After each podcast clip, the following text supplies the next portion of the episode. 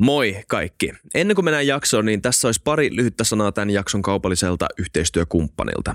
Ja mä haluaisin itse asiassa suositella teille yhtä podcastia. Nimittäin mä oon kuunnellut viime aikoina maanpuolustuskorkeakoulun sotataidon ytimessä podcastia.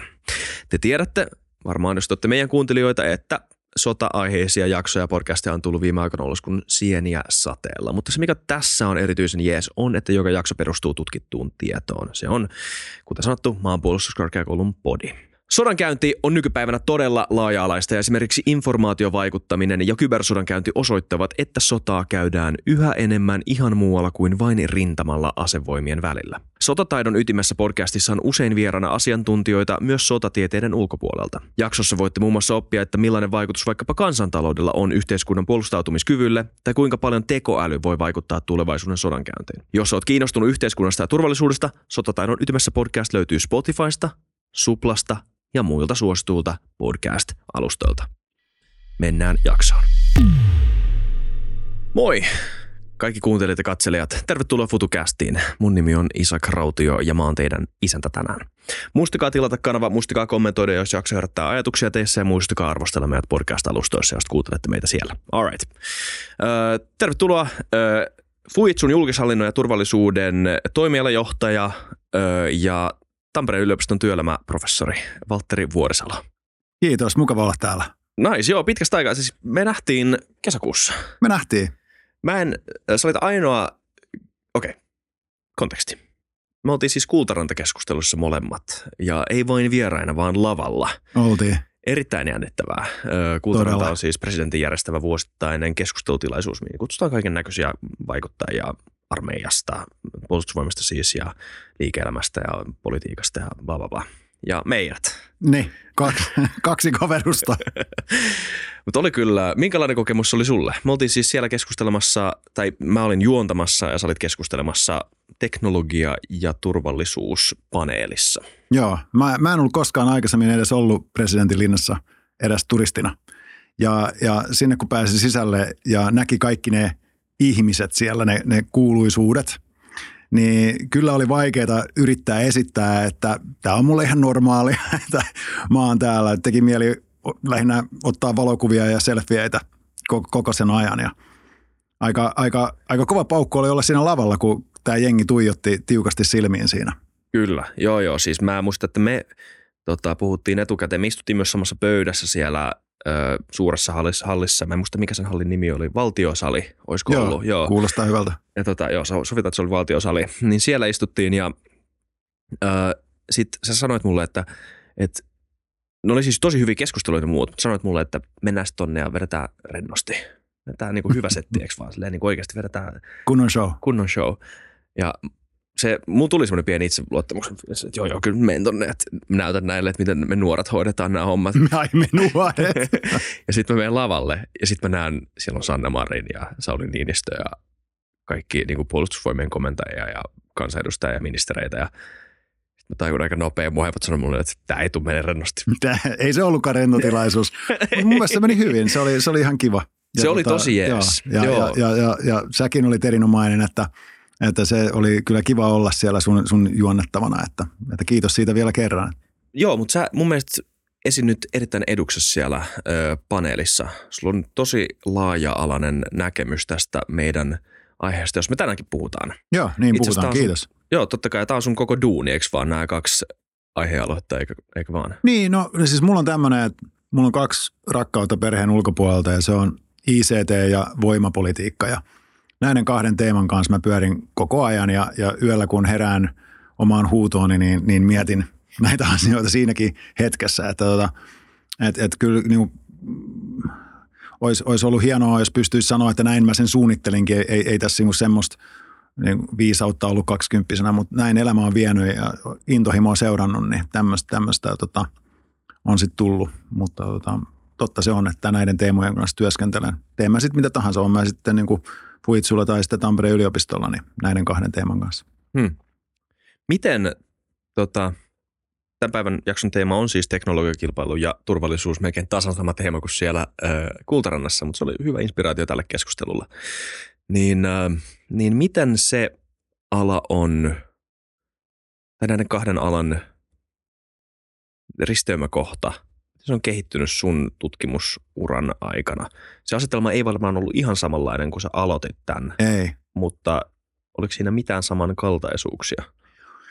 Tota, nyt, nyt kun mä aloitin tekemään väitöskirjaa, niin silloin mulla oli ideana se, että mitenkä erilaiset ICTn luomat keskinäisriippuvuudet vaikuttaa siihen, että mitä valintoja valtiot voi tehdä. Se oli kyllä siinä, koska mä sitä aloin tekemään 2000-luvulla, niin se oli silloin liian eksoottista kansainvälisen politiikan tieteen alle Hmm. ja, ja vähän liian hapokasta. Niin, niin mä tein sen enemmänkin siitä organisatorisesta perspektiivistä, että mitenkä kansainvälisesti varsinkin sotilasorganisaatiot innovoi ja tekee uutta, mutta kuitenkin siinä oli se ICT mulla omassa kontekstissa päässä. Ja, ja silloin oli kyllä vallalla semmoinen ajattelu, että meillä on tämä ihmisen tekemä duuni ja sitä tukee ICT ja, ja se, mikä on merkityksellistä, on se ihmisen tekemä duuni. Ja se on toki niin tänäänkin. Se ei ole muuttunut. Tämä on ihmiskeskeistä bisnestä ja ihmisbisnestä. Mutta mut se, missä me ollaan, niin on se, että se monimutkaisuus on lisääntynyt siinä, että jos me puhutaan vaikka geopolitiikasta, jos sallit, niin, tota, niin tota, se karttaan ja maantieteeseen perustuva todellisuus, missä, missä mekin tässä tallotaan, niin se on super tärkeää, niin kuin Ukrainassa nähdään.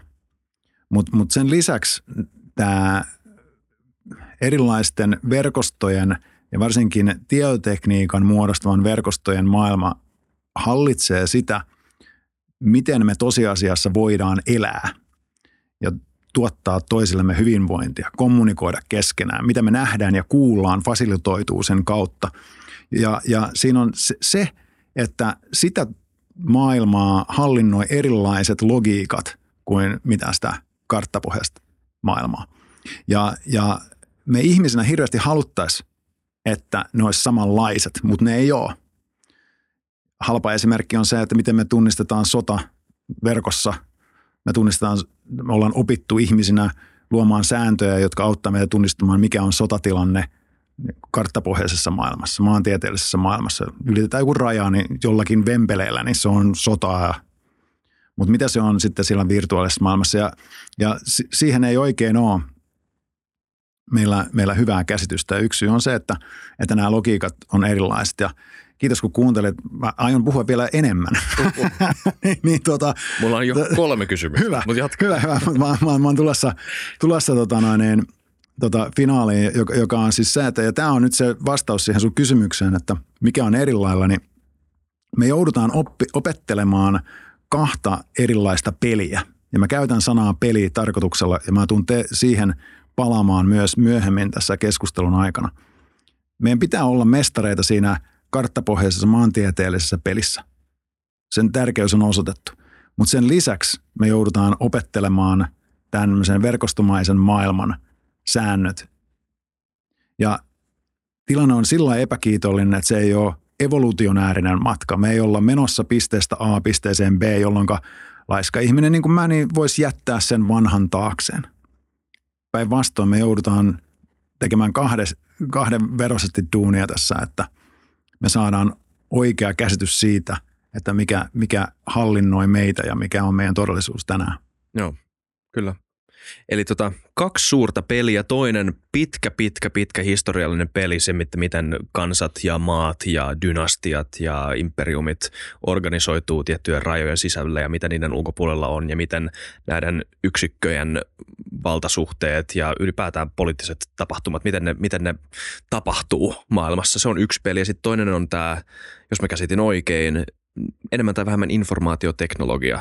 Paljon puhutaan siitä, että tämä meidän nykyaika on ollut suurta teknologian murrosta, mutta se on lähin, lähinnä ollut informaatioteknologian murrosta, jos ollaan ihan rehellisiä. Joo. Paljon muitakin teknologioita tai teknologiamurroksia on tapahtunut, mutta suurimmat on nimenomaan internet ja älypuhelimen, älypuhelimet ja kannettavat tietokoneet ja PC ylipäätään. Ja tämä on siis muuttanut tätä toista peliä, tai itse asiassa ehkä jopa muodostanut tämän toisen pelin öö, ihan niin kuin, niin, siis rinnakkaiseksi peliksi ikään kuin. Joo. Me organisoidaan elämäämme tosi vahvasti näiden meidän uudisien teknologioiden kautta. Kyllä. Sekä yksilötasolla, mutta myös ihan valtiotasolla. Ja, Juuri näin. Onko tämä oikein tota, käsitetty tämä sun? Joo, ja, ja, ja nyt jos me mietitään sitä vanhaa peliä niin sanotusti, ja se on, se on sillä ei saa sanoa vanhaa, koska se on edelleen aktiivinen ja se on myös huomenna. Mutta kuka on, kysymys siitä, että kuka on vallassa, kenellä on valtaa, me, me, me, opit, me, me osataan analysoida sitä. Meillä on siihen instituutiot, hierarkiat, käyttäytymismallit, me tunnistetaan sitä. Kuka on vallanpitäjä. Mm. Mutta tässä uudessa tai tässä toisessa pelissä kysymys siitä, että kenellä on valtaa, on paljon monimutkaisempi. Kuka pystyy liikuttamaan massoja, kuka pystyy estämään tekemistä. On paljon paljon monimutkaisempi kysymys ja se ei ole institutionaalinen kysymys siinä mielessä. Ei se ole välttämättä hierarkinen, vaan se on enemmänkin rihmastomainen ja, ja horisontaalinen. Jolloin kysymykseksi tulee tai tärkeäksi muodostuu se, että mitkä on niitä keskeisiä – noodeja, keskeisiä toiminnallisia keskuksia ja kuka hallitsee niitä siinä isossa systeemissä. Kyllä. Sä puhuit keskinäisriippuvuuksista alun Joo. tuossa sun ihan ekassa puheenvuorossa. Mi- mitä ne ihan käytännössä on? Se on, se on sitä, että, että, että kun mä, jos yli yksinkertaistetaan, niin, niin tota, jos, jos ja tota, sulla on vaikka kattila ja, ja mulla on marjoja ja me halutaan tehdä mehua, niin tota, me tarvitaan toisiamme. Ja, ja vastaavalla tavalla niin ö, yritysten logistiset ketjut ja, ja, ja prosessit ja, ja erilaiset tuotteet, mitä tehdään, niin, niin me ollaan riippuvaisia muiden tuottamista palveluista. Maat on riippuvaisia toisten maiden tuottamista palveluista – ja, ja jotkut on riippuvaisia meidän tekemistä jutuista. Ja, ja tämmöinen iso kokonaisuus on hyvin herkkä. Hmm. Ja siinä on äh, nyt nykyturvallisuustilanteessa niin äh, jotkut toimijat erityisesti niin käyttäneet paukkuja, että miten manipuloidaan sitä keskinäisriippuvuutta siten, että, että pystytään luomaan uusia vaikutuksia siinä kentällä – ja, ja se, on, se, on, se on tavallaan uusi kansainvälisen politiikan peli. Tai ehkä se on harhaanjohtava, että se olisi uusi peli, koska se peli on ollut, mutta se, mikä on uutta, on se skaala hmm. mikä, ja, ne, ja ne vaikutukset, jotka voidaan synnyttää. Niin just.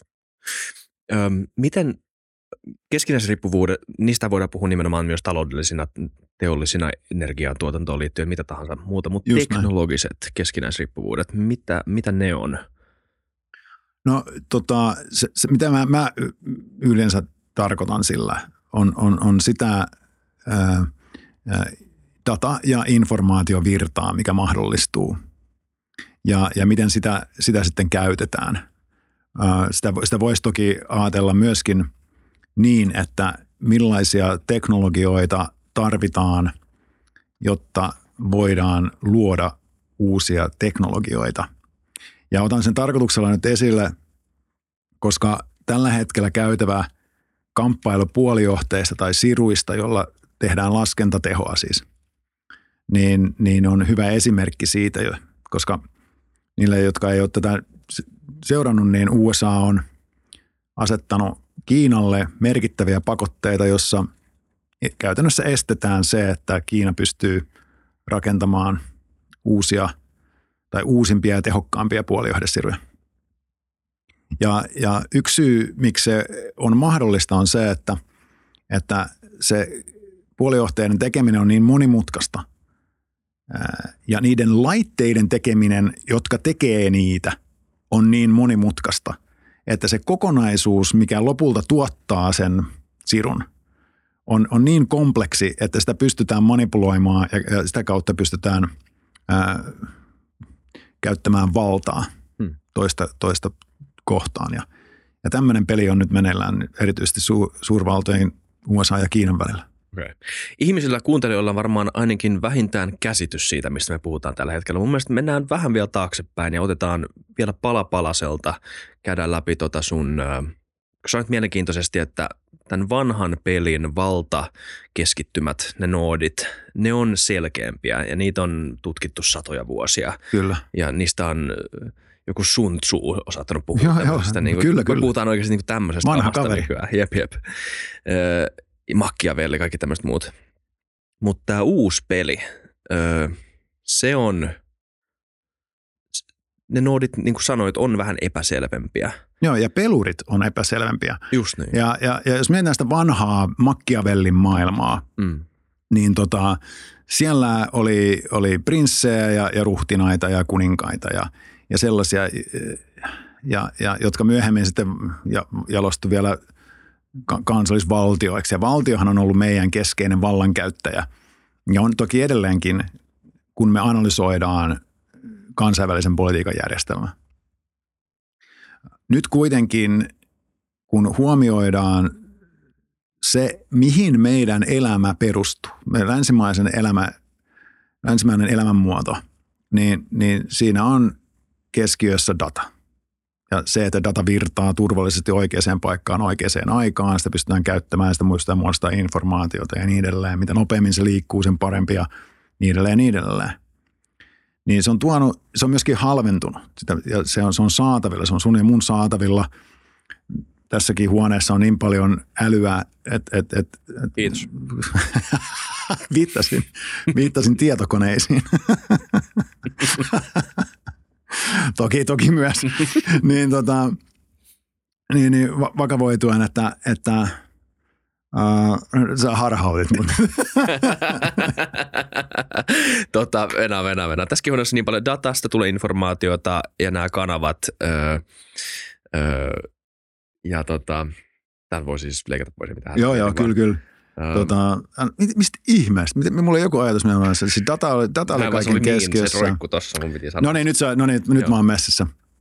Eli informaatioteknologia, se on halventunut. Se on, se on meidän kaikkien saatavilla ja, ja siten niin, niin se, se vaikuttamismahdollisuus on, on kasvanut, jolloin ne, jotka tarjoaa niitä vaikuttamismahdollisuuksia, niitä välineitä, heilläkin alkaa olla osa tässä pelissä. Ja, ja on on tulossa siihen, että valtioiden lisäksi meillä on uusia pelureita kentällä. Meillä on suuryritykset, varsinkin suurteknologiayritykset, jotka omistaa massoittain dataa.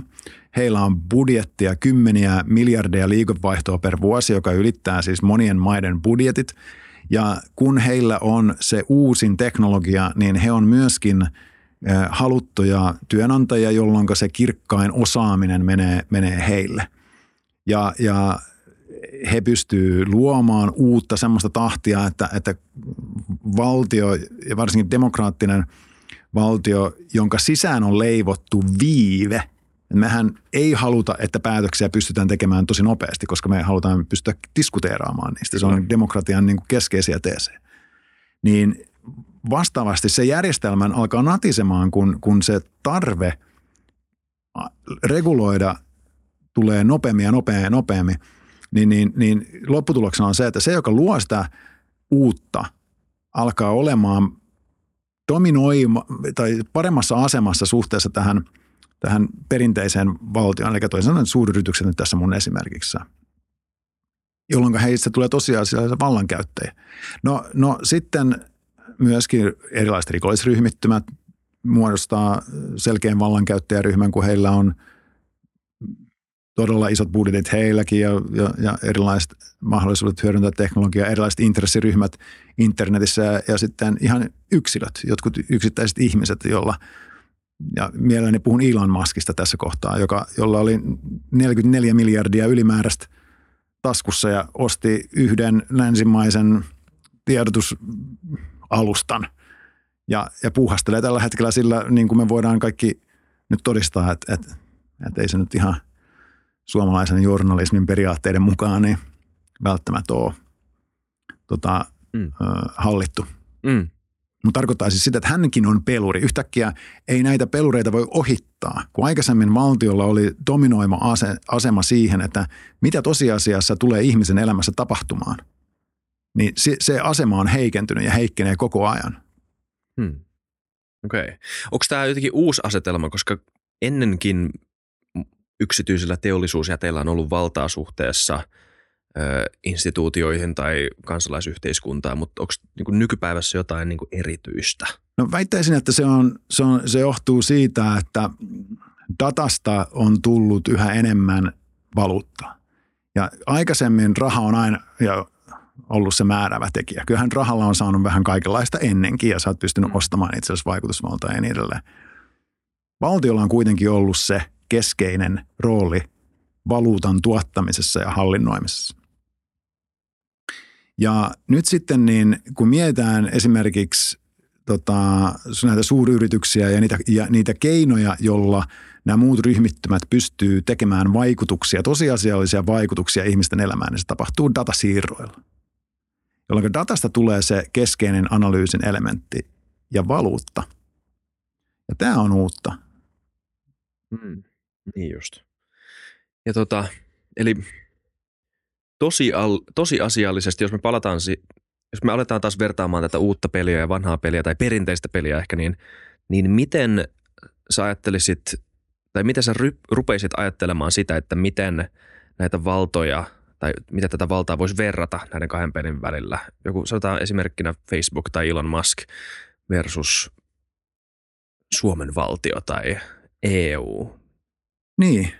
Ät, se on sitten kysymys, mä, mä, mä, tykkään puhua EUsta. Tota. Mä taisin siellä kultaraanassakin heittää mun yhden suosikki provokatiivisen lauseen, joka oli se, että, että Euroopan unionista on, on riskinä tulla uusi Hämeenlinna. Että, tota, kaikille hämeenlinnalaisille terveisiä, pidän Hämeenlinnasta kyllä paljon. Ja, ja olen myös EUn kannattaja, ei, ei, ei, ei sitä, ja sitä en yritä sanoa. Mutta yritän sanoa sitä, että, että tässä teknologisessa pelissä EU on jäämässä jälkeen. Ja, ja, ja jonain päivänä on riski, että se uusin teknologia ajaa EUn ohitse. Vähän niin kuin Pendolino tällä hetkellä menee ohi Hämeenlinnan, ei enää pysähdy siinä. Hmm, hmm. Ja siinä kohtaa on myöhäistä reagoida. Ja, ja tota, EU käyttää toki valtaa perustuen siihen, siihen rahan logiikkaan. Eli, eli EU reguloi sitä että kuka pääsee EU-ssa tekemään bisnestä. Ja se logiikka on siinä, että nämä yritykset haluaa noudattaa näitä sääntöjä, jotta se pääsee 500 miljoonan ihmisen taloudelliseen ekosysteemiin kiinni.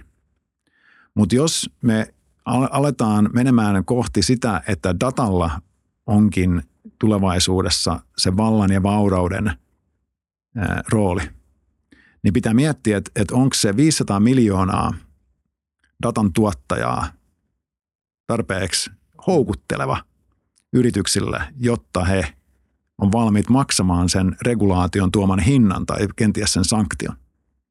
Että jos, jos meidän alueella on 500 miljoonaa, niin muualla maailmassa on paljon, niitä on nykyään, 7,5 miljardia. Mm. Niin mihin kannattaa mennä, jos datalla on se rooli? Ei se nyt ihan vielä tänään ole siinä, mutta koko aika se on menossa sitä kohti. Ja meidän pitäisi tunnistaa tämä peli mieluummin ajoissa, eikä myöhään. EUhan on tunnistanut, on paljon hyviä initiatiiveja ja näin, mutta, mutta kyllä me ollaan jäljessä. Mm. Niin miten tätä peliä sitten käytännössä pelataan?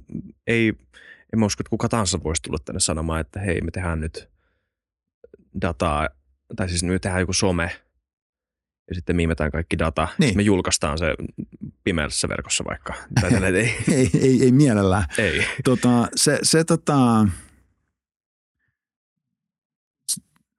on vaikea tulla. Tuohon on, toihan, nyt jos mietitään niin somealustoja ja siihen liittyvää säädän, lainsäädäntöä, niin on, on myös käymässä sillä lailla hassusti, että, että kun luodaan paljon sääntöjä, ja ne säännöt alkaa olla tosi monimutkaisia, tosi monimutkaisista asioista, mm. niin kuin teknologia. Niin yhtäkkiä voidaan kysyä, että onko pienyrityksillä enää mahdollisuutta seurata sitä lainsäädäntöä. Jolloin itse asiassa se regulaatio, jonka hyvä tarkoitus on ollut koko ajan suojella yksilöä ja, ja pientä ihmistä, niin alkaakin suosimaan suuryrityksiä siinä mielessä, että ne on enää ainoita – jolla on paukkuja selvittää, että mitä ne säädökset tarkoittaa, miten pitää reagoida. Jos tarvitsee mennä oikeusistuimeen, niin he pystyy käymään sen prosessin läpi.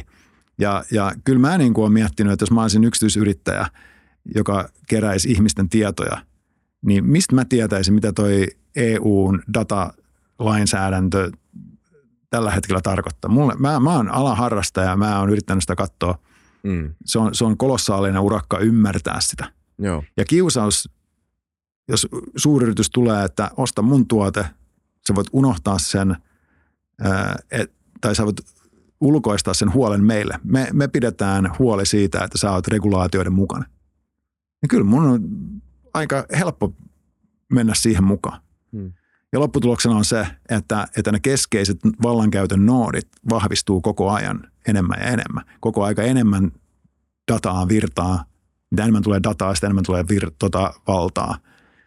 Ja, ja kyllä tässä on niin kuin mielenkiintoinen peli veneillään. Ja, ja kuinka sitä sitten pelata, niin kuin kysyit sitä, niin, niin, niin, niin, niin ää, pitää olla relevantti.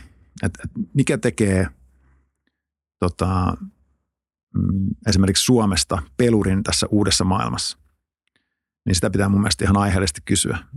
Mikä tekee meistä spesiaalin tässä datapelissä? Onko meillä jotain tarjota, mitä muilla ei ole? Hmm.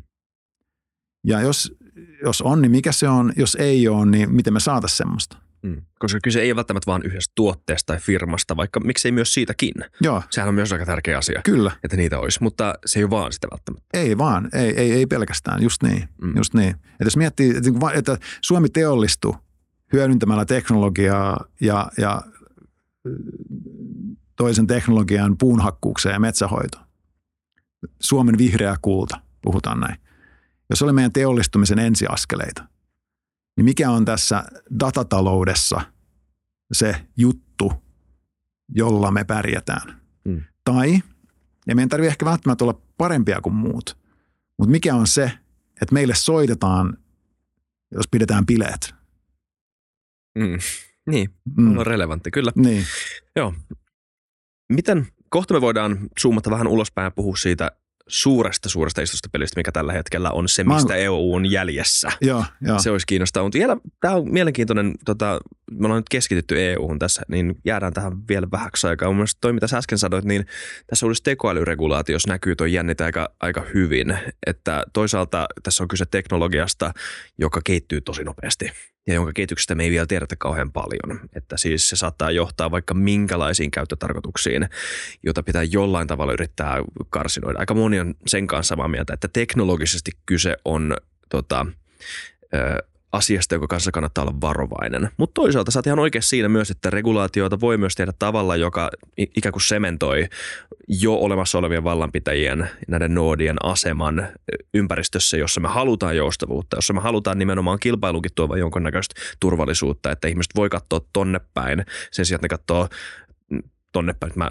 kaikki podin kuuntelijat tehdään, että mä osoitin eri suuntiin, mutta tota, et, et ne voi katsoa firmaa A versus firmaa B ja katsoa, että kumpi näistä on turvallisempi tai kumpi näistä on tota, parempi kokonaisuudessaan. Niin, tota, niin, niin, ja, ja tämä jännite on olemassa siinä, ähm, ehkä etenkin siinä, tota, että miten open source tekoälyä pyritään reguloimaan, että kuinka niin kuin vapaassa käytössä tekoäly saisi olla erilaisin erilaisten ihmisten tai firmojen, ähm, äh, että pitäisikö AI-malleihin tai tämmöisiin niin kuin, ähm, niin, malleihin olla, olla, olla pääsy ihan open source-tasolla vai API-tasolla tai, tai ähm, että miten näitä saa kaupallistaa ja mitä regulaatioita mihinkin kaupallistamismalleihin liittyy ja näin.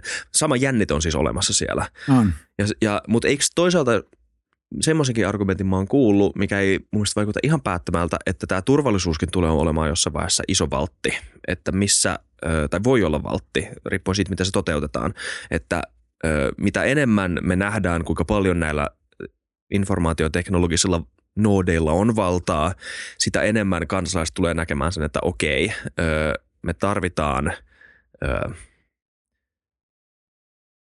stabiliteettia. Hmm että et voisiko se olla jollain tavalla etu. Sitten se jännite on tietenkin vapauden ja stabiliteetin välillä. Sekin on, tämäkin keskustelu on tosi polarisoitunut netissä, että, että pitäisikö somet olla erittäin vapaita, paljon paljon vapaampi kuin nykyään, tai pitäisikö ne olla jollain tavalla enemmän kontrolloituja ja hallittuja. Se, sekin on on iso aihe. On, on, on, on eikä, eikä helppoja vastauksia. Ja sen takia on hyvä, että niistä keskustellaan. Ja sitä itse asiassa itse haluaisin enemmän nähdä, että, että me kaikki tästä keskusteltaisiin, tämä, mm. koska tämä on aihe, joka koskettaa meitä kaikkia. Ja, ja, ja nythän bisneshän tykkää ennustettavuudesta ja, ja lainsäädäntökin tykkää siitä. Että kyllähän niin kuin, ja ihminen tykkää sitä ennustettavuudesta. Että et, kyllähän se on niin kuin, y, y, yksi, joka tuo sitä perusturvaa, mitä, mitä mielellään, mielellään haetaan. Mutta sitten miten, miten sen sitten tekee? Se, se on, se, on niin kuin se, se juttu. Jos me katsotaan sitä peliä, mikä on meidän, jos me lähdetään, katsotaan sitä EU-näkökulmasta, katsotaan tekoälyä, joka yksinkertaistaen tarvitsee laskentatehoa, tarvitsee dataa, tarvitsee algoritmeja. Niin EU on vertaistoimija ainoastaan algoritmien kohdalla. Se on se, mitä me voidaan EU-tasolla kontribuoida tähän peliin. Ja, ja, ja nyt sitten kysymys ja, ja ne tavoitteet, mitä itse on ymmärtänyt ja mistä puhutaan – EU-tasolla on, on, että meidänkin pitäisi tehdä samoja asioita, mitä USA ja Kiina tekee tällä hetkellä. Meidän pitäisi tehdä niitä samoja asioita, mitä he tekevät tällä hetkellä. Meidän pitäisi mennä siihen kilpailuun, jota nämä on pelannut jo yli 10 plus vuotta. Juoksukilpailuun, jos otetaan analogiaksi, meidän pitäisi alkaa juoksemaan maratonikilpailua, kun muut lähenee jo maalia ja me ollaan laitettu edes kenkiä jalkaa. Hmm. Niin onko se, onko se järkevä? Onko se järkevä taktiikka? Et, et, et, niin kuin, sehän on inhimillistä, varsinkin tässä niin kuin teollistumisen näkökulmasta. Jos noin noi rakensi niin kuin vesiputket, niin meilläkin, sehän on hyvä juttu, mekin tehdään noin. Mutta, mutta tota, tässä teknologiapelissä, niin kun mietitään sitä, että mikä on innovaattorin ja implementaattorin rooli, niin nyt me mielellään halutaan itsellemme sitä innovaattorin roolia myöskin Suomessa perinteisesti. Mehän halutaan, että me täällä keksitään uusia hienoja juttuja, jotka vallottaa maailman. Mutta onko se järkevää? Mun mielestä voisi pohtia. Vai olla, pitäisikö meidän olla ensimmäisiä, jotka implementoi jollakin uudella tavalla jonkun uuden jutun? Ja tekoäly esimerkkinä, mitä, mitä nyt, mitä nyt tota noin, niin, tuossa käytit, niin että onko se, onko se niin, että meidän pitäisi keksiä se uusi paras tekoäly? Vai pitäisikö meidän olla se, joka keksii parhaimpia bisnesimplementaatioita niille tekoälyratkaisuille, jotka nyt on jo. Mihin me pistetään se meidän paukku? Mihin me investoidaan? Mihin me laitetaan meidän koulutusjärjestelmä fokusoimaan? Ja niin edelleen. Tämmöisiä isoja, isoja kysymyksiä joudutaan kysymään. Hmm. Kyllä. Mitä Kiina ja Jenkit sitten on tehnyt? Mihin sä viittasit? No siis mä viittaan siihen, että niillä on, niin, että, että mä muistan 93, kun oli se prosenttiluku ää, sitä datamäärästä, jota USA-laiset organisaatiot ja, tai USA-lähtöiset organisaatiot omistaa tällä hetkellä länsimaisesta datasta. Eli, eli mennään takaisin siihen, että jos me hyväksytään se ajatus, että, että data on uusi vallan ja vaurauden väline, niin EU kyllä tuottaa sitä, mutta sen omistajuus menee koko aika USA-laisilla. Vastaavasti kiinalaiset omistaa Aasiassa erittäin paljon dataa. USA-laisten ja kiinalaisten etuna on se, että se markkina, jossa ne pelaa, on yksi. Hmm. Meillä on EU:ssa monta, kymmentä erilaismarkkinaa erilaisilla niin kuin logiikoilla ja invest, investointilogiikoilla ja vaatimuksilla. Ihan käytännön tasolla tämä siis tarkoittaa sitä, että me käytetään enemmän tuotteita tai palveluita, jotka tuottaa dataa, ja ne on pääasiassa USA- tai Kiina-omisteisia. Niin me, meidän tapauksessa pääosin USA, USA-omisteisia, niin joo, joo. Et ja sen sijaan, että ne olisi Mun mu- siis ruotsalaiset tietää tosi paljon mun musamausta.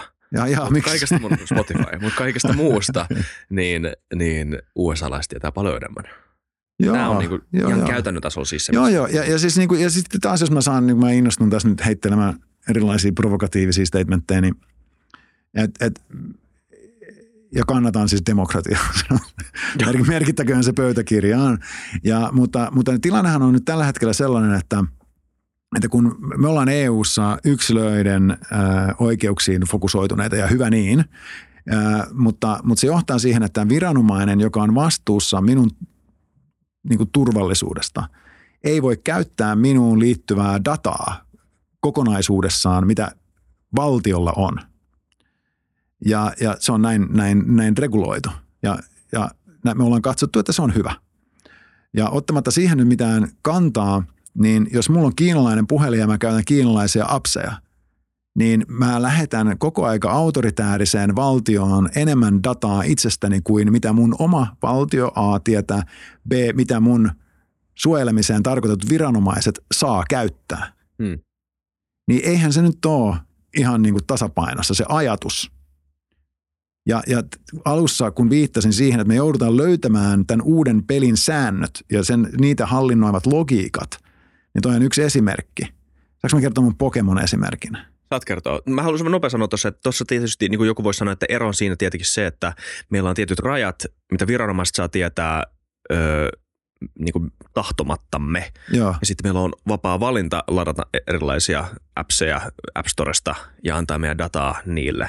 Just näin. Ja tämä on se ero, mutta mä ymmärrän kyllä myös sun asetelman, että tämä on aika hölmö lopputulema. Se on hölmö lopputulema. Ja mä väittäisin myös, että jos ihmiset olisivat täysin tietoisia siitä, että mitä he jakaakaan ja, ja, ja mitä vaikutuksia sillä jakamisella on, niin, niin, niin se innokkuus voisi vähentyä. Joo, se voi hyvin olla. Ja, ja, ja mä, tässä on niinku se, se, se haaste. Ja toki mä oon sitä mieltä, että jakakaa mitä haluaa, mutta, mutta kunhan tietää, mitä on tekemässä.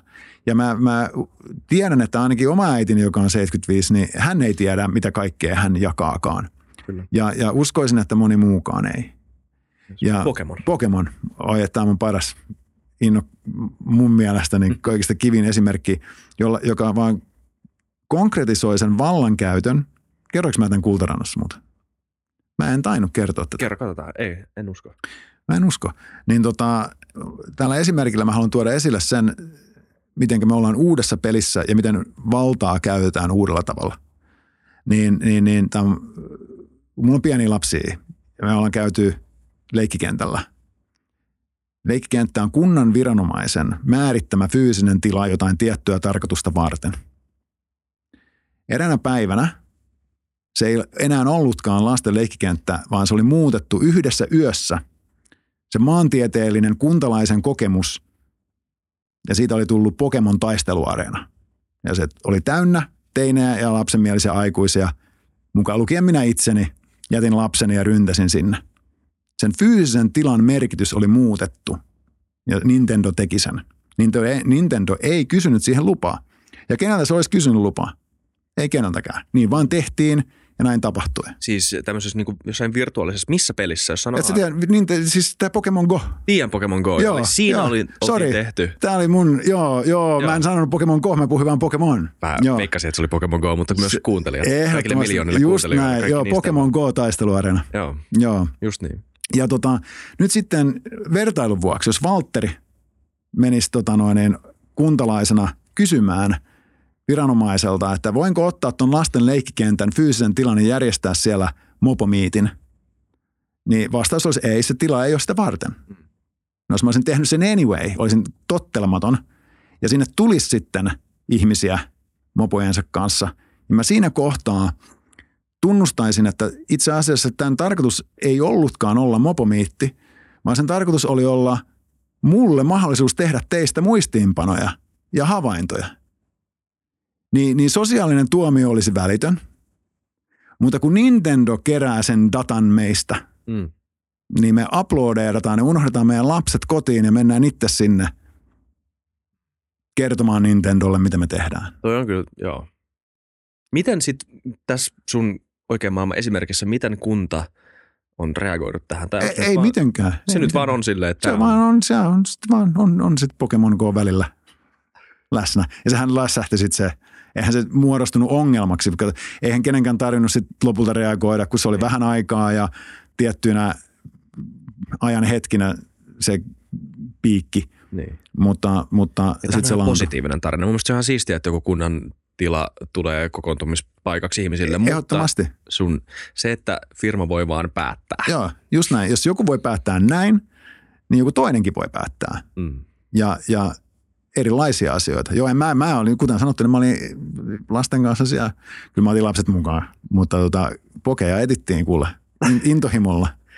Ja se oli siistiä, Joo, aika jännää. mutta prosessina mielenkiintoinen. Se alleviivaa sen uutuuden tässä.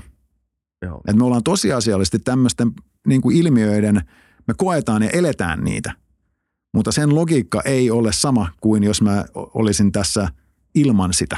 Mm. Ja kuntalaisena yrittäisin mennä tekemään sen. Se, se, logiikka, se sama logiikka ei siirry. Sitten aika monimutkainen kysymys ehkä tässä. Mä katsoin, jos mä osaan kysyä tämän oikein. Öö, tota, on tämä peli, josta Eurooppa on nyt jäljessä sun teesin mukaan. Niin kuinka edellä Kiina ja USA on, on ehkä eka osa tätä kysymystä. Ja sitten se, miten toinen osa kysymystä on se, että, että millä logiikalla USA ja Kiina on missään edellä, koska kysehän on firmoista, eikö vaan? Miksi me puhutaan siitä, että Kiina ja USA on jollain tavalla edellä, kun eikö me pitäisi puhua siitä, että TikTok on edellä tai Facebook on edellä? Niin tämä on ehkä kysymys siitä, että miten nämä kaksi peliä nivoutuu toisiinsa. Joo, no autoritäärisessä valtiossa niin, niin se vapaus on, on tietenkin erilainen käsitä. Ja kiinalaiset yritykset on velvollisia auttamaan valtiota. Hmm. Ihan siis selkeästi sanottu, että näin on. Ja, ja siten, jos sä oot niin kiinalainen yritys, niin sulla on, sulla on vääjäämättä side valtioon ja siihen tahtoon jo, jo niin kuin avoimesti sanottuna, puhumattakaan siitä sitten, mitä tapahtuu kulisseissa. USAssa on, on tiedusteluorganisaatioilla pääsyä tiettyihin datoihin tietyissä hetkissä. Se ei ole ehkä niin uh, eksplisiittinen kuin mitä, mitä autoritäärisessä valtiossa. Mutta joka tapauksessa niin se ei ole meidän käsissä. Ja, mutta totta se on, että se on, se on niin kuin länsimaisessa tapauksessa niin ne on, ne on yrityksiä. Mm. Mut ne jotka, kun... jotka toki joutuu noudattamaan USA-laista lainsäädäntöä, jos ne haluaa operoida USAssa, jossa ne haluaa operoida kuitenkin. Kyllä. Mutta jollain tavalla kuitenkin tämän sun, jos käsitin oikein sun alkuperä, alkuperäisessä teesissä, niin tämä iso peli, tämä perinteinen peli, jossa puhutaan geopolitiikasta ja globaalista poliittisesta valtataistelusta ja me eletään maailmassa, joka, jota hallitsee USA-lainen tai siis länsimaalainen sopimusperusteinen maailmanjärjestys. Sitä haastaa Kiina, joka haluaa tarjota erilaisen vaihtoehdon sille, että miten maat organisoi omat tota, kansalliset suhteensa tai ylikansalliset suhteensa. Aika monimutkainen peli, mutta silti se niin kuin helpommin ymmärrettävä peli, koska siinä on kyse maantieteestä ja perinteisemmistä asioista, valtapolitiikasta, voimapolitiikasta. Niin miten se peli yhdistyy tähän teknologiseen tällä hetkellä? No, no sitähän, sitä, sitä kamppailua käydään esimerkiksi ää, ei pelkästään sen datan omistajuuden näkökulmasta, mutta sen myötä, että kenen standardeja – me noudatetaan, kun me rakennetaan jotain juttuja. Kuka tosiasiallisesti pystyy kertomaan, miten me tehdään asioita. Ja USA ja Kiina on tässäkin niin kuin, äh, käy kovaa, kovaa vääntöä siitä, että, että mitkä, mitkä standardit tulee, tulee voimaan. Tota, sä kysyt aikaisemmin, että mistä me, mitenkä ne on edellä.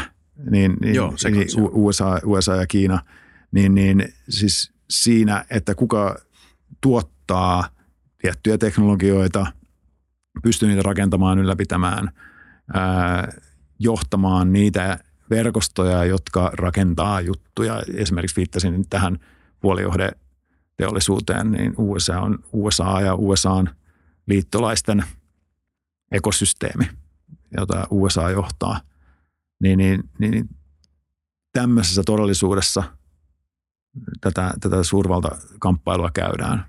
Ja EU ei ole siinä pelurina harmillisesti. Toki EU:ssa on ASML Hollannissa, joka on osallinen sitä puolijohdepeliä esimerkiksi.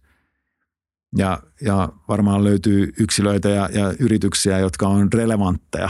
Palataan siihen relevanttiuden ä, tärkeyteen tietyissä logistisissa ketjuissa tai arvontuottamisketjuissa ja näin. Mutta mut se onkin se strateginen valinta ehkä – mitä soisin mietittämään, että, että, että millä tavalla, missä kohtaa, missä pelissä me halutaan olla relevantteja.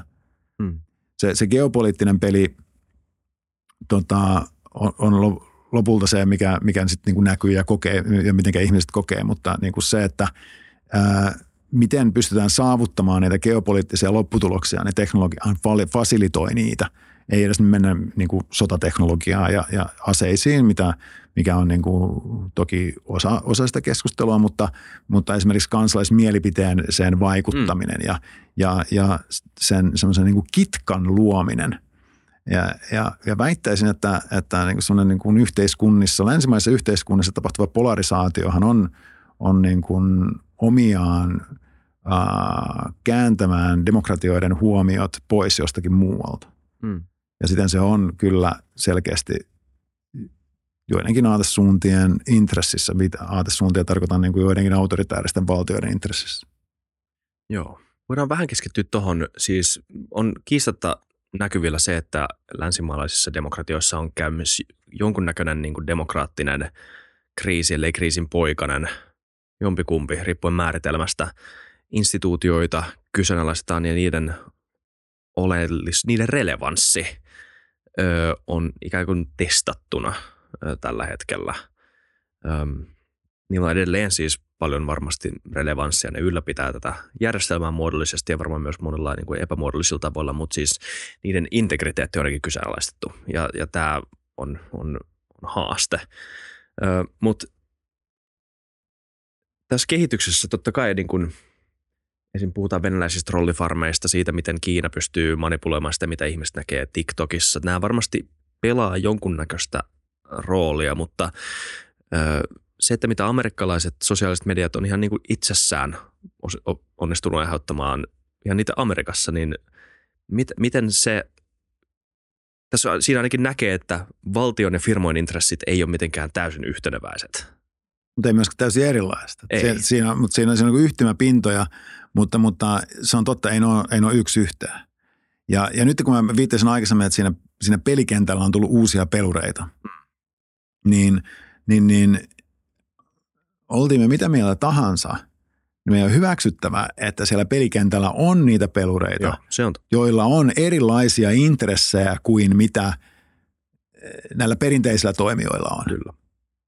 Ja me ei voida tuudittautua siihen, että, että, että mä meinasin sanoa tosi provokatiivisesti, mutta, mutta, mutta, mutta että emme voida tuudittautua siihen, että, että että et, et niin kuin me, meillä olisi kaikissa sama intressi, jolloin se keskustelun tärkeys tulee tässäkin asiassa tosi arvokkaaksi. Mm. Niin, firmojen tavoitteena on maksimoida mainostulot aika usein, saada huomiota ö, omalle alustalleen, käyttötunteja, käyttöminuutteja ja tätä yksi tosi toimiva strategia on tunteiden herättäminen, mikä saa ihmisen pysymään tai pitämään huomionsa se tietyssä asiassa, niin se on stimulointi. Niin, ja, siis kun, ja firmoja on erilaisia.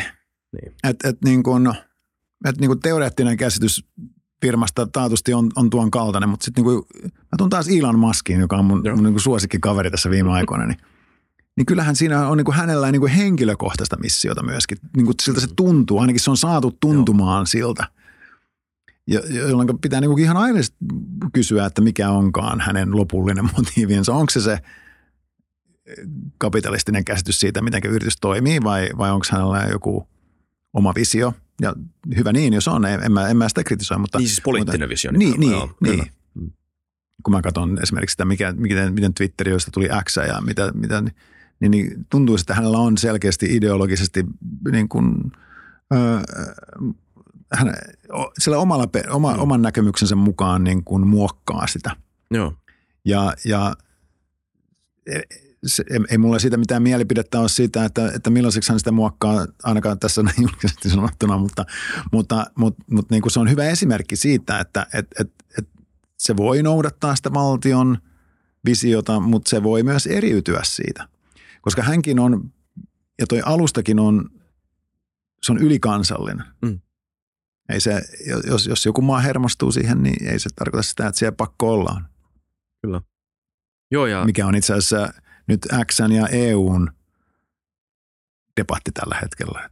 Niin se on jännä, miten tämä näkyy, jotenkin tämä näkyy meidän niistä termeistä, mitä me käytetään. Siis paljon puhutaan siitä, että miten sosiaalinen media vaikuttaa, tai sosiaalisella medialla on tosi, sosiaalisella medialla on tosi paljon valtaa siinä, että kansalaiskeskustelut käydään laajalti netin kautta. Niin, tai okei, okay, okei. Okay. On ihmisiä, joiden mielestä se käydään netin kautta.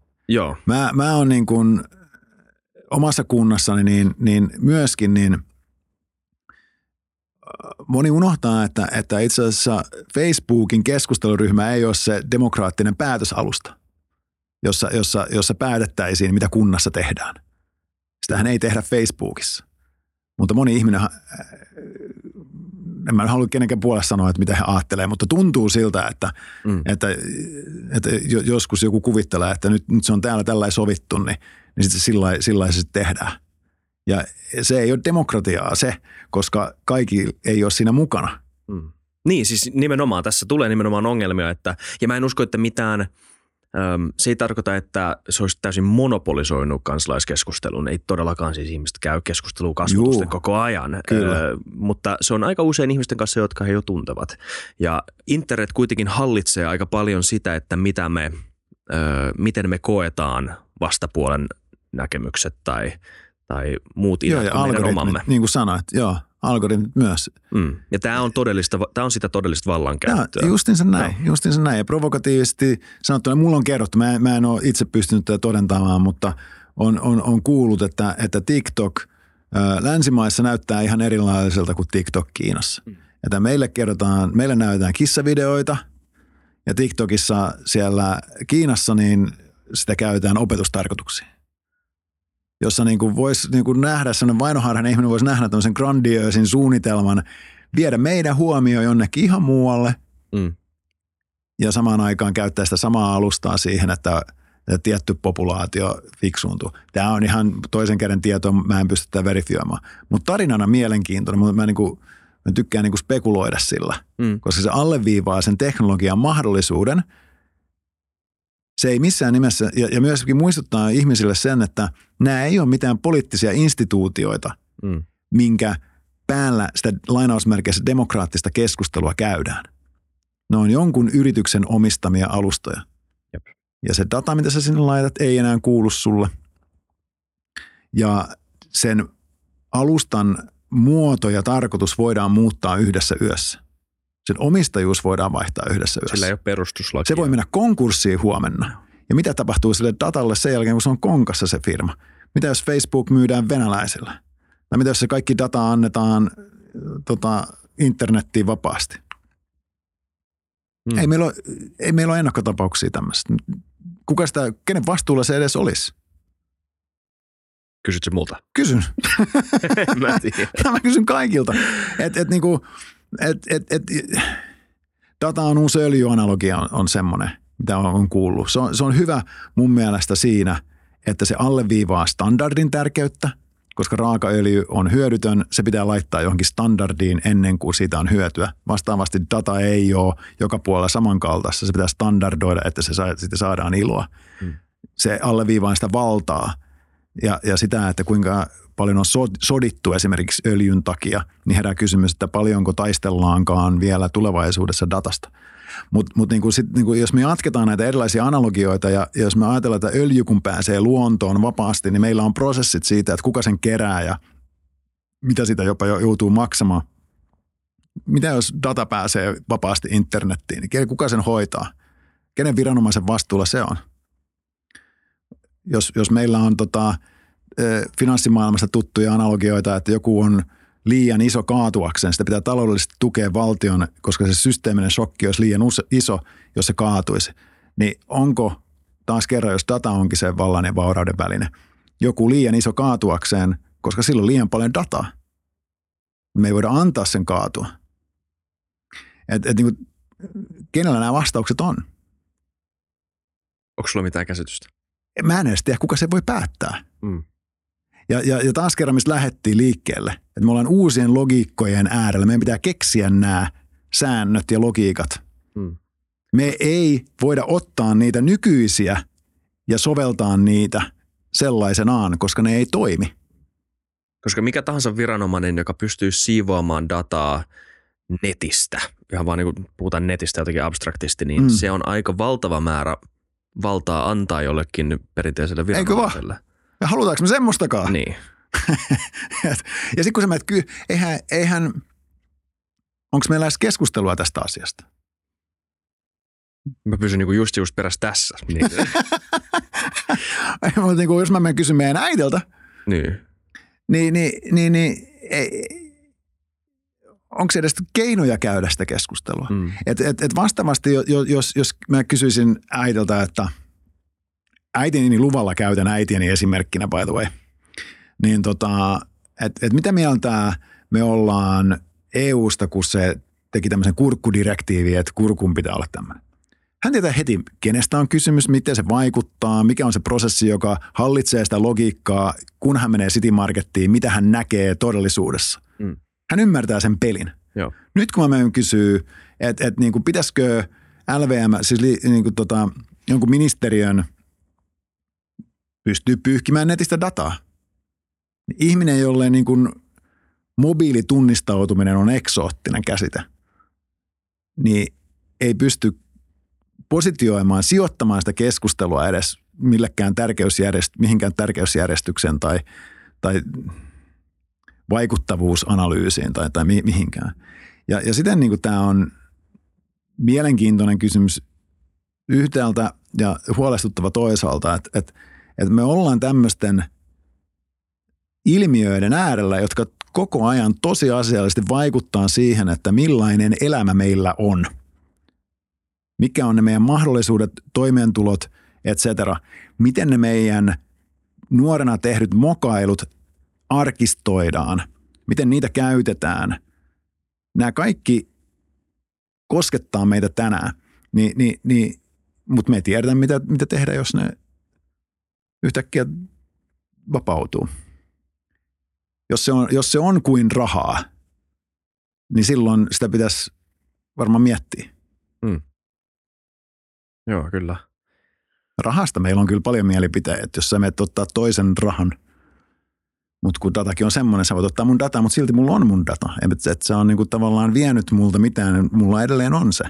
Mm. Mutta silti mua harmittaa, että sulla on se. Mm. Miksi mua harmittaa se? Niin, mm. Niin, mä... niin mm. mutta tiedätkö, siis se on, hy- tos, toi on tosi hyvä kysymys itse asiassa, mm. Mik, koska me jaetaan aika paljon tietoa toisistamme mm. ö, julkisuuteen, ö, mutta toisaalta se on hyvä kysymys, että kelle me jaetaan se. Mä ainakin jaan sitä mun, äh, sanotaan vaikka Instagramissa. Niin, niin. Lähtökohtaisesti mä niin. mietin vaan niitä. Mä mietin ehkä jonkunnäköistä semmoista niinku pientä ja. heimoa, semmoista Dumbarin numeroa, että tässä on mun seuraajat, kuinka paljon niitä on, ja ne näkee nämä mun kuvat. Niin. Ja sitten se on jotenkin tosi, tosi, tosi, tosi häilyvä taustalla ajatus siitä, että mä myös lähetän tietoa samalla jollekin tyypille, joka on Joo. Kaliforniassa. Joo ja sitä ei oikein mieti. Samalla. Ja sitten sä et myöskään välttämättä niin kuin, pysty hallitsemaan sitä, että mitä ne ihmiset näkee. Niin. Että se, tämä on niin. niin yksi asia, mitä mä yritän myös kertoa kaikille, jotka jakaa paljon asioita, kun he ovat sitä mieltä, mitä ei mulla mitään salaisuuksia, mä jaan. Niin, niin se tarkoitus, jolla sä jaat, ei ole sama, jolla joku katsoo sitä. Ja mä konkretisoin sen niin kuin tanssivideoihin, mitä, mitä nuoret tai lapset tekee nettiin, kun mun lapset ei, ei saa laittaa niitä tanssivideoita sinne nettiin ja naapurilapset saa ja sitten me käydään sitä keskustelua, että miksi ei. Niin mä kerran sitten pyysin, että saanko mä nähdä semmoisen naapurin tanssivideon ja heille, he kun he katso sitä ja se tarkoitus, jolla se oli jaettu, oli se joku uudet movesit, mitkä siinä sitten mm. tehtiin. Mm. Mutta kun mä katson sitä ja, niin, niin, ja, ja mä oon, tota noin, niin en ole ammattirikollinen, mutta mäkin näen heti, että okei, tuossa on niinku ydinperhe – joka on tämmöisessä sosioekonomisessa asemassa, ai niillä on tommonen olohuone, tommonen telkkari, tuossa näkyy autorekisterikilpi, ne on tuolla alueella ja todennäköisesti sillä alueella on muita samanikäisiä lapsia, jotka kaikki tai suuri osa on hiihtolomalla VEX. Ja jos mä teen keikkaa, niin mä voin mennä tonne alueelle tohon aikaan ja todennäköisesti odottaa tämmöistä lopputulosta. Mm. Et, ja he, he jako tanssivideo, se oli se juttu. Siihen he, sen heimon siinä heimossa se oli se tärkeä asia. Mutta se tieto, mikä sieltä tuli, oli paljon enemmän. Mm. Ja tuommoisethan, sitten me päästään tosi, tosi, tosi, tosi epämukaviin ajatuksiin, kun me, tai miettisin, kun me ajatellaan sitä, että miten monet firmat tietää meidän persoonallisuudesta Joo. jotain. Ja ei mulkaan nyt sinänsä mun persoonallisuuden suhteen mitään, mun mielestä mä oon hyvä tyyppi, näin niin kuin yleisesti. mä, mä oon samaa mieltä. Jep, ja kaikki, niin kuin suuri osa ihmisistä varmaan aika hyviä tyyppejä. Joo. Ja kaikilla on varmaan jonkunnäköisiä oikkuja ja salaisuuksia. Eikö Intin pällitestissä ollut sitä, että ootko koskaan ajatellut jotain, mitä sä et koskaan haluaisi sanoa kellekään muulle? Kaikkihan on ajatellut jotain tuommoista. Siis me, me myös niin kuin tunnistetaan jotenkin epäsuorasti se, että, että kaikilla on pimeitä puolia, Joo. kun taas kaikki voi samalla olla tosi hyviä tyyppejä ja ei koskaan tehdä mitään sen suurempaa pahaa. Mutta kuitenkin Kyllä. se, että nämä asiat paljastuis tai se, että nämä asiat jollain tavalla on mustaa valkoisella ja ihmiset, jotka ei ymmärrä kontekstia, pystyisi katsomaan sitä sun pr- persoonallisuusprofiilia ja nähdä se. Ja, ja vähän niin kuin Niin. samalla tavalla, miten flirttaaminen vaikuttaa tosi kiusalliselta, jos sitä katsoo ulkopuolelta. Kun taas niille kahdelle ihmiselle, jotka flirttaa, se, että kun sä, että sä kutsut jotain niin kuin höpönassuksi tai Oi, kutsukuppeliksi, voi olla tosi niin kuin, Joo, sä, niin kuin kun on kringe. Niin, niin se on tosi Joo. kringe, jos katsot Joo. ulkopuolelta sitä, mutta jos sä oot siinä mukana Joo. siinä fiiliksessä, siinä kontekstissa, se voi olla tosi jees. Joo, vähän mutta sama logiikka. Toi, toi on, on, ja toi on hyvä esimerkki siitä vaarasta, joka on, mm. jos me redusoidaan ihmisiä laatikoihin, Mm. joka on mun mielestä vähän meidän tendenssi nykyään. Että jos me nähdään vain yksi aspekti ihmisestä, niin me vedetään kokonaisvaltaisia johtopäätöksiä siitä ihmisestä, siitä tilanteesta, siitä, siitä organisaatiosta, siitä maasta, tietystä ilmiöstä. Ja se on vähän niin meidän laiskuutta. En mä sano, että, että ne johtopäätökset olisi väärin. Mä vaan sanon, että se tapa, jolla se analyysi tehdään, Hmm. Ei, ei, ei noudata tieteellistä prosessia. Kyllä. Joo, kyllä, kyllä. Niin. Niin joku varmaan saattanut joskus kertoa jonkun vitsin, joka kirjoitettuna särähtäisi tosi pahasti. Joo, Kun taas se vitsi on ollut, voinut olla siinä tilanteessa jonkun porukan inside-läppä-juttu, jossa ei ollut mitään joo. pahaa. Just, Just Just niin niin. tämmöinen simppeli esimerkki. Joo, joo, ja, ja, ja niin kuin tuossa esimerkkejä on myöskin, että, tai mä käytän tota itse asiassa samana, tai tota samaa ilmiötä esimerkkinä siitä, että kun me ei tiedetä, mikä on merkityksellistä huomenna, Mm. niin, niin silloin kaikella, mitä sä dokumentoit, on riski, että se tuomitaan 20 vuoden päästä. Mm. Tai sadan vuoden päästä. Tai niin, koska se arkistoidaan. Ja, ja nyt mä, voin, mä käytän noita mynthoneita esimerkkinä, mitä mä syön tälläkin hetkellä täällä. Ja ne on, ne on vaikka äh, nyt tossa, niin, niin jo 20 vuoden päästä joku voi ajatella, että onpas moukkamaista ja tyhmää syödä mynthonia samalla kun puhuu mikrofoniin. Ja, ja meidän mielestä se on ihan, ihan ok, tai ainakin kukaan ei ole valittanut. Ei. niin, tota, niin, niin, ja ehkä mä en saa töitä sitten tulevaisuudessa, kun mä, mä oon mennyt syömään mynthonia. Et, et, et, et, Niin. se on, se on, se on, mä- mä, jos joku osaa kertoa mulle, että mitenkä riskiä tänä päivänä voidaan analysoida, niin, niin mä mielelläni kuulen, koska, koska johtuen siitä, että huomisen merkityksiä me ei voida tietää ja tänään kuitenkin tallentuu kaikki data, Mm. niin, niin, niin, niin miten sä teet siitä, siitä riskianalyysin? Kyllä. Um, mitäs, mitä, mu- nyt mä oon puhuttu tosi paljon somesta, mutta se nyt on Joo. iso osa tätä. Mutta mitä On. muita vallan keskittymiä sä mainitsisit? No, no siis tota, niin siis kaikkihan lähtee datasta ja dataahan niin kuin me, me käytetään omassa arjessamme sitä somessa, mutta samaan aikaan meidän niin kuin kaikki pankkitodellisuudet ja, ja, ja, tota, ja, ja tämä koko systeemi, millä me pelataan, se tapa, jolla ihmiset nyt kuuntelee meitä tai, tai tulee ehkä kuuntelemaan, niin on, on, on datavirtaa ja, ja sen manipulointia. Ja, ja siten niin, niin, niin, niin kuin haluan ehkä vaan tuoda esille sen, että, että kuinka keskeisessä roolissa se on. Mä en ole käyttänyt rahaa pitkään aikaan ja maksan kaiken niin kuin kortilla tai, Mm. tai puhelimella heräjästäs. Kellollakin pystyy maksamaan. Mä en käsitä sitä. Mä oon, mä oon sen verran vanha. mutta, mutta joka tapauksessa niin se, se on niin kuin siinä ytimessä, mutta se, se kaikki, mikä on siinä ympärillä, e- joka mahdollistaa sen, niin on osa sitä peliä. Joka, ja tällä puheenvuorolla mä yritän vaan tuoda sitä kompleksisuuden kompleksisuutta. Että jos se datavirta itsessään on jo kompleksi entiteetti, niin se, joka luo sitä, on vielä kompleksisempi sen kompleksisuuden päälle. Ja nyt mun kysymys kaikilla on, että kuka tietää enää, että mitä tässä tapahtuu? Niin. Ja, ja, ja takaisin siihen niin kuin EU-regulaatiokeskusteluun, niin miten sä reguloit tätä? Mm.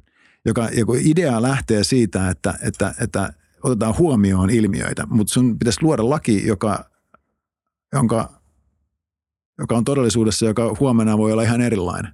Mm. Niin ei ole helppoa. Mutta miten sä yhdistät tämän, että sulla on toisaalta, mä, en, mä tiedän, että sun niinku maailmankuva ei ole näin mustavalkoinen, mutta sulla on toisaalta yksityiset firmat, jotka elää datasta, tienaa datalla ja se, että he saa käyttöönsä sun datan, niin sillä voi tehdä vaikka mitä ilman mitään rajoituksia samalla tavalla kuin meillä sanotaan viranomaisella olisi rajoitukset, mitä sillä datalla voi tehdä. Mutta sitten toisaalta EU on tässä pelissä jäljessä, meidän pitäisi olla enemmän relevantteja, meillä pitäisi olla enemmän tämmöisiä niin kuin samanlaisia firmoja, jotka saa tätä dataan, dataansa käyttöön, niin, niin mä en, mä en tiedä, te, asetit sä näille niin kuin firmoille mitään moraalista asemaa, että on väärin, että nämä firmat tekee näin, että nämä, että tämä, nämä amerikkalaiset firmat, jotka hallinnoi ja tietää susta kaiken, niin se, että mä annetaan niille meidän data se on väärin, ne käyttää sitä väärin. Mutta mut jos se on väärin tai jos siinä on jotain epäilyttävää, niin miksi Euroopan pitäisi seurata perässä? No ensinnäkin mun mielestä siinä ei ole, siis mä en ota kantaa siihen, mun mielestä siinä ei ole väärin, mutta, niin. mutta tulipahan otettua kantaakin sitten, mutta niin kuin, mut, koska mä nyt haluan uskoa siihen kapitalistiseen järjestelmään ja demokratiaan, joo. näin, niin kuin, näin kuin perusprinsiippeinä. Näin mä ajattelinkin. Mutta joo, joo, mutta sanotaan se ääneen, näin niin kuin perusprinsiippeinä näin. Ja, ja tota, ja, ja niin kuin nyt sitten niin kuin tutkijan ominaisuudessa on, on vaan niin kuin äärimmäisen innost, tai siis innostunut ehkä, ehkä, no voi olla oikeakin termi, mutta on, on niin kuin tosi kiinnostunut siitä pelistä, niistä prosesseista Joo. ja niistä vaikutuksista, mitä, mitä tämä kokonaisuus ää, luo. Ja, ja, ja mä näen sen tekevän konkreettisia vaikutuksia kansainvälisen politiikan kentälle. Ja tieteellisessä mielessä, niin kuin kansainvälisen politiikan tieteenalan näkökulmasta, se laventaa sitä tiedettä ja sen takia se on niin kuin äärimmäisen mielenkiintoinen tutkimuskohde. Ja, ja se, se on niin kuin yksi asia. Toinen juttu on sitten se, että et, et kyllä mä niin kuin kansalaisena haluan ainakin luoda itselleni sen illuusion, että mä jotenkin voisin rationaalisesti toimia siinä tässä uudessa, uudessa ekosysteemissä, missä me kaikki ollaan, erityisesti sen niin kuin lasten takia. Että et mä osaisin niin kuin tehdä hyviä valintoja – he mielessä pitää ja kenties jopa pystyä opettamaankin jotakin. Et, et, et, ja antaa heille niin kuin välineitä navigoida tätä uutta niin kuin myrskyä, mitä tässä nyt sen kuulostaa negatiiviselta, mutta navigoida tätä uutta polkua, millä me kaikki ollaan. Ja me ollaan siinä polulla. Ja tämähän on nyt niin kuin myöskin niin kuin ehkä epämiellyttävä totuus, että vaikka et sä tykkäisi tästä, mullahankin on kavereita, jotka mm. on tosi teknologia-angstisia, ei he pysty pakenemaan sitä. Mm. Että et, et se, et sä pystyt parkkeeraamaan Tampereella johonkin, niin sulla on pakko olla älypuhelin ja apsi. Mm. Ja pankkitili ja tunnistautumismekanismit, ID, et cetera, et cetera. Niin, kyllä. Että sä oot osallinen, halusit tai et. Ja niin mekin ollaan Suomena osallisia, me ollaan EUna osallisia. Ja me ollaan tässä pelikentällä. Ja me ei voida, niin kun, tämä on se toinen asia, mikä mua kiinnostaa niin tutkimuksellisesti, että et, et, tutkimuksellisesti erityisesti se kiinnostaa kyllä niin kuin ihmisenäkin, on siis se, että et, et, et Eurooppa, kun meillä oli tässä pitkään aikaa hyvin kylmän sodan jälkeen ja ennen tätä nykyistä surullista todellisuutta, niin, niin kun asiat oli hyvin, niin kuin demokratia lainausmerkeissä voitti ja rauha oli ja armeijoita ei enää tarvittu ja näin. Ja Euroopan projekti laajeni ja, ja meidän huomio oli meissä omassa itsessämme. Ja me, me, me tuli vähän itseriittoisia ja arrogantteja. Ja me ei ehkä enää, ei, me ei ehkä havahduttu tarpeeksi ajoissa siihen, että millaista peliä nämä muut pelaa. Ja me, pela, me pelattiin niin kuin hokia, koska jääkiekkoa, koska me tykättiin siitä. Mutta muut pelasivat jalkapalloa ja ne pelaa jalkapalloa koko ajan. Ja nyt yhtäkkiä me ollaan tajumassa, että hitsi, nämä kaikki pelaa jalkapalloa. Ja kun me yritetään tulla siihen peliin mukaan, niin me ollaan totuttu pelaamaan ihan eri peli. Mm. Mitä pitäisi tehdä? Tämä on vikakysymys. Mä pitää laittaa pakettiin tämä. Kiitos Valtteri. Mutta mitä pitäisi tehdä? En mä näe mitään muuta keinoa kuin se, että me vaan jutellaan ja jutellaan tästä enemmän ja enemmän ja, ja tuodaan niin kuin lisää ihmisiä tähän, tähän keskusteluun mukaan eri perspektiivejä. Ää, mietitään sitä, että, että millaisia osaamisia me tarvitaan ja, ja mahdollistetaan uusien osaamisen syntyminen, koska, koska jos, jos sä ja mä niin kuin paalutetaan, että mitä osaamista tarvitaan, niin aika varmasti menee pieleen, niin kuin, että mitä tarvittiin oikeasti viiden vuoden päästä. Että me semmoista niin joustavuutta niin kuin tarvitaan kyllä, kyllä tosi paljon ja, ja, ja jos mä saan niin kuin, käyttää tämmöistä termiä, semmoista niin joukkuepelaamista tarvitaan. Tämä, ei ole, tämä ei ole niin kuin soolo, Selvä. Kiitos Valtteri. Tämä oli monimutkainen keskustelu, mutta me päästiin niin kuin ajoittain todella hyvään konkretiaan mun mielestä. Tämä oli Mä voin, kiinnostavaa. mä voin yhtyä tähän tuohon statementtiin. Ki- Kiitos siitä, että, että, että sain olla. Tämä oli äärimmäisen kiva. Voisi jatkaa vaikka, vaikka kuinka. Joo, me voitaisiin jatkaa, me voidaan mielellään tehdä Mm. toinenkin jakso joku päivä. Tämä oli, mutta tämä oli äh, erittäin hyvä. Kiitos paljon. Kiitos. Kiitos kaikille kuuntelijoille, katselijoille ja muutenkin seuraajille. Muistakaa tykätä jaksosta, muistakaa tota, siis tykätä, painaa sitä tykkäysnappia. Muistakaa arvostella, muistakaa kommentoida, jos jakso ajatuksia. Alright, nähdään ensi kerralla. Moi moi. Moro.